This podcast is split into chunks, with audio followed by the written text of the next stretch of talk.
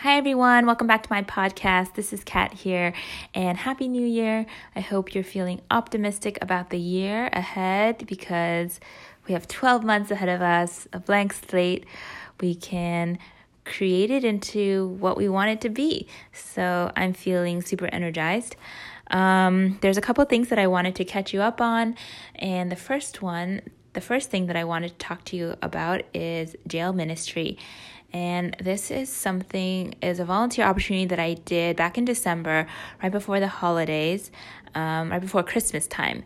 And I found this opportunity through my church and because there was a bunch of like holiday serving opportunities listed and this one caught my attention um, and i is basically coordinated um, like the church connected us to a nonprofit in the community, and um, this nonprofit provides chaplain services, like faith services, to the jails in the county.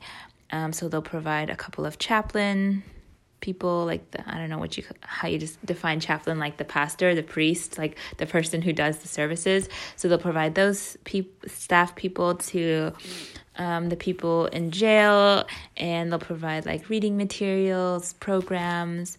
Um, you know, like Bible study groups, or they'll coordinate like volunteers coming in to lead those study groups or programs. Um, they will also like pass out bibles things like that so they they meet one-on-one with folks um, in jail to provide support so yeah um, it sounded like a really cool organization and basically twice a year in christmas and um, in easter they try to serve communion so communion is where you know um, you give the bread uh, or the wafer and the wine um, except they don't use wine, they use grape juice. Um, and so they bring like outside volunteers from the community and um, they go in with the chaplain person and then they serve the communion to the inmates. And um, yeah, it's a a program that they've had for a while and they were just saying that it's a rewarding experience you know whether you do this one time volunteer thing or you decide to volunteer for, for a longer term getting more involved but um, yeah they kind of prepared us on what to expect going in there what to wear what not to wear um, what to say what not to say um, and just like uh, yeah just preparing us um, so that was really helpful because uh, like you can't bring your cell phone in there. There's just like things that um, you can't bring. Um, you can't even bring like hardcover books in there uh, for the Bibles that they pass out. They have to like take off the covers and replace it with like a cloth cover or something. So yeah, um, just things that I never thought about or considered, and so um, it was really interesting. And so I wanted to learn more or to experience it at least once. So I signed up for a time slot and then I went in. I went to Elmwood Jail, which is in Milpitas, uh, not too far from me. And um, I went in with two other volunteers and we met with a chaplain. The chaplain there, and he um, he basically sat with us in the lobby for a while to just kind of talk about like you know what he does you know what we're doing there um talks he talked about like the population or the situations of people like how hard it is when they get into jail or just like even what it's like to be in jail. Just like really being honest with us about how challenging the whole situation is and how like um yeah, there's just no easy answers, you know, whether because like the the system is just strapped for resources. There's not enough security guards. There's not enough, you know, support to help rehabilitate people or to give them the services they need. Like there is mental health services, but you know it's limited and you know oftentimes those resources might get directed to emergency situations you know for people who might be on the brink of committing suicide or stuff like that. And so those are more of the cases that get attention. Whereas the other people who might need longer term care and stuff like that, it can be hard to fill that need for them. Um, and he was saying how like just being in jail is just an isolating experience like you know you're just cut off from your family and friends um, and your community uh, you also like um, and also like the phones. I think the phones are like collect you have to call collect so the person on who the person they're calling will have to pay for it and so like you know if the person they're calling doesn't have money or whatever it's just hard to communicate with the outside people um, and yeah and how like finances can still play a role. Of course like if uh, you don't have enough financial resources like you can't you might not be able to afford your bail get out and stuff. And so certain things like that because um, a bunch of the people in jail are just like awaiting their trial. Um, so yeah they haven't been proven guilty or innocent yet. And yeah um, it was yeah, just really eye opening and hard to hear, but just it just felt so like real, like that I've been living in a bubble, like not knowing about this, and I just want to learn more about it. Um, we ended up, and I just felt like also he, he was just so compassionate. Um, because he's like face to face with this for his work and um that he's like so he is not judgmental at all. He doesn't care what people have done in the past or what mistakes or like why they even got to jail. Like those are not things that he cares about like and yeah he just cares about the people and what they need and how he can help. Um sometimes it's like intervening and trying to help their situation, like maybe helping people uh, get a phone call through to their family or something like that. So, yeah, it was touching. And so, yeah, after this, after talking for a while, we ended up going into um, a medium security unit, and that's where we are going to serve the communion and do a little like service or mass or whatever you call it. So, we went in, and um, this was uh, a unit that had all males, and it was like two f- floors of um, cells. So, and everything, like the cells all kind of go in like a half circle or something, and then they all look in towards like the common area and that's people were just hanging out in the common area or in their cell or um, there's an outside area with like a, a small basketball court and some exercise um, stuff. So people were just kind of milling around. And then the chaplain walked in with us and he announced that oh we're doing communion and we're having a little christmas i don't know service thing and anyone who's welcome who are interested is welcome to come and so we went into like the side room it's pretty small, and we just like started setting up the chairs there around a table, and um, you know the guys started like trickling in. They're like interested, like oh what's going on, or like what is this, and so um, yeah, the room ended up getting pretty crowded um, after a while, and there was oh the chaplain had a bunch of materials to pass out, like there was songbooks about um, uh, that had different songs, like Christmas songs that we could sing together. And then he was going to talk a little bit, do a little, I don't know, sermon or whatever you call it. And then uh, we were going to do communion. So, um, yeah. Uh, what happened was we were talking for a little bit. Like some of the guys, the inmates had questions. Like one guy asked, Oh, um, how can I get baptized? And I thought that was really cool that he asked that.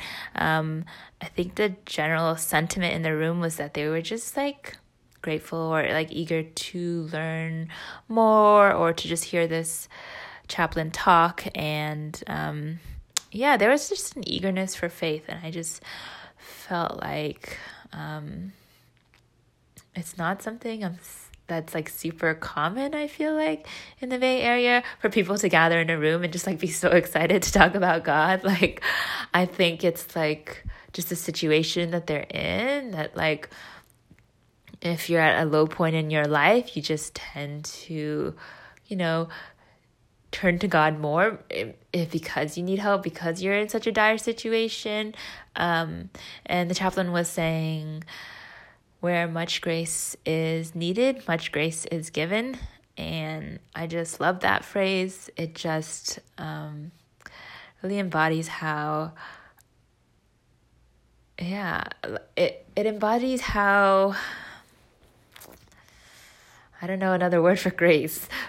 I guess the quote is more self explanatory, but it's beautiful. And, like, you know, I named um, the character in my book Grace as well because it's a beautiful concept. And I think um yeah like i think for these people if some of these guys have made mistakes or whatever like that grace would be given to them um and or like if they haven't made mistakes too like if they're innocent you know that grace would be given to help them get out of this situation. And i think the chaplain just had a really accessible way of explaining things or faith and how like it didn't matter like what you did in your past or the choices you made like that all that really mattered was like having faith. And it was just a really humble way of putting it i think because I think in if you go to church or you go to if you hear certain religious remarks and stuff like that, sometimes they can kind of portray like being a good Christian, Catholic, or whatever on a pedestal. Like, oh, in order to be a good person, you do all these things, be so selfless and be so generous and giving and just humble and just everything. Where it's like so hard to attain that level of perfection or like ideal um like to get into heaven and stuff like that and it's just it makes it feel like you have to strive a lot to be the person that God wants you to be whereas here I just felt like his message was so simple like that God is there if you need him and that he um would forgive you for your past mistakes if you just believed and trusted in him. So, yeah, it's it was an interesting experience and I after but it was only it wasn't that long. It was like only 10 10 minutes maybe that we were in there talking and then the security guard came and he um said, Oh, we have to lock down, we have to get out because there's a lockdown happening, because there's a fight that broke out. So we had to pack up all our stuff, and the guys were disappointed and like, like oh, you're gonna come back and stuff like that. And we we said we'd come back, but it's always hard because like lockdowns, like you don't know how long they're gonna be, how long it's gonna take to sort everything out, because basically everyone has to go back in their cell and they have to sort out the issue or whatever fight that broke out. So we ended up going into like the break room um, for the security or the staff. And so we were just hanging out there waiting. We just were talking and stuff, but it was like 20 minutes or I don't know, it was a, a while. And we were like, oh, are we going to be able to go back in and resume? Um, but um, the security guards were telling us that um, they they would give us updates on the time, and they didn't know how long it would take. And then um, back and forth, and then finally they're like, "Oh, it's gonna take a lot longer." And so the chaplain asked um, them if we could go from um, cell to cell to give communion. So, yeah, I guess that's just a way around the lockdown. Um, instead of because we're not letting everyone out into a group and stuff. So we ended up doing that. We went back in and we basically the security guard opened up every single cell and we asked the guys if they wanted communion and stuff. And so if they did, we'd give them the bread. They dip it in the or the wafer. They dip it in the the wine, the grape juice, um, and then uh, I guess we we bless them, or I don't know, whatever you say. Um, and oh, I, my job was to hand them a Christmas card that had like a little prayer in it, and it was a blank Christmas card, so they could fill it out and send it to someone outside the jail. So, yeah, we just saw each of them. And, you know, some of them are different religions, so they declined, or some of them just didn't want to. Um, some of them were super eager and like waiting by the, the cell, like, door basically because there's a little window there um, so yeah it was a positive experience and um, that took yeah the whole thing was like a couple hours. So after that, then we left. Um, but I yeah I just wanted to share this experience because I thought, just thought it was like so different from like what I do every day and it just gave me a new perspective of life like we all live like us like the people in the bay area we all live in the same community you know not too far from each other yet there's just so many different experiences and walks walks of life and um, i just feel like the more that i that i can understand other people and their experiences i just feel like it will I don't know, I just feel like it benefits me cuz I can understand life better. So, yeah, I mean, I don't really know what will happen in the future in terms of like cuz that was more like a one-time volunteer opportunity. They have opportunities to do to do more ongoing things. Um, but yeah, I'm not sure. There's also a, a reentry program, a center that I heard about through a friend that I met at a networking event. Um, it's to help people who just got out of prison or jail, help them like reenter society, get help them with like education or different services that they might need, um, housing or food or whatever. So we'll see. I think that there's like uh, a lot of opportunity in this space. But of course, like I have a million other things going on on my plate right now, so it's hard because I wanna give back and help out, but it's like, how do I balance it all? I'm not sure. Um, but yeah, if you are thinking about um, reaching out to a certain uh, group of people that like have been weighing on your mind, like you know whether it's kids or the elderly or veterans or the homeless or just whatever. Like if there's something that you feel compelled to explore more or to get more involved with i would say to just you know take a small baby step and try it out and learn more about it and see how you feel from it and then go from there. So yeah i hope that because um, i mean we have a whole year ahead of us to explore things so why not so, thank you so much for listening. This was a really long episode, but I hope you have a great day and I'll talk to you again later. Bye.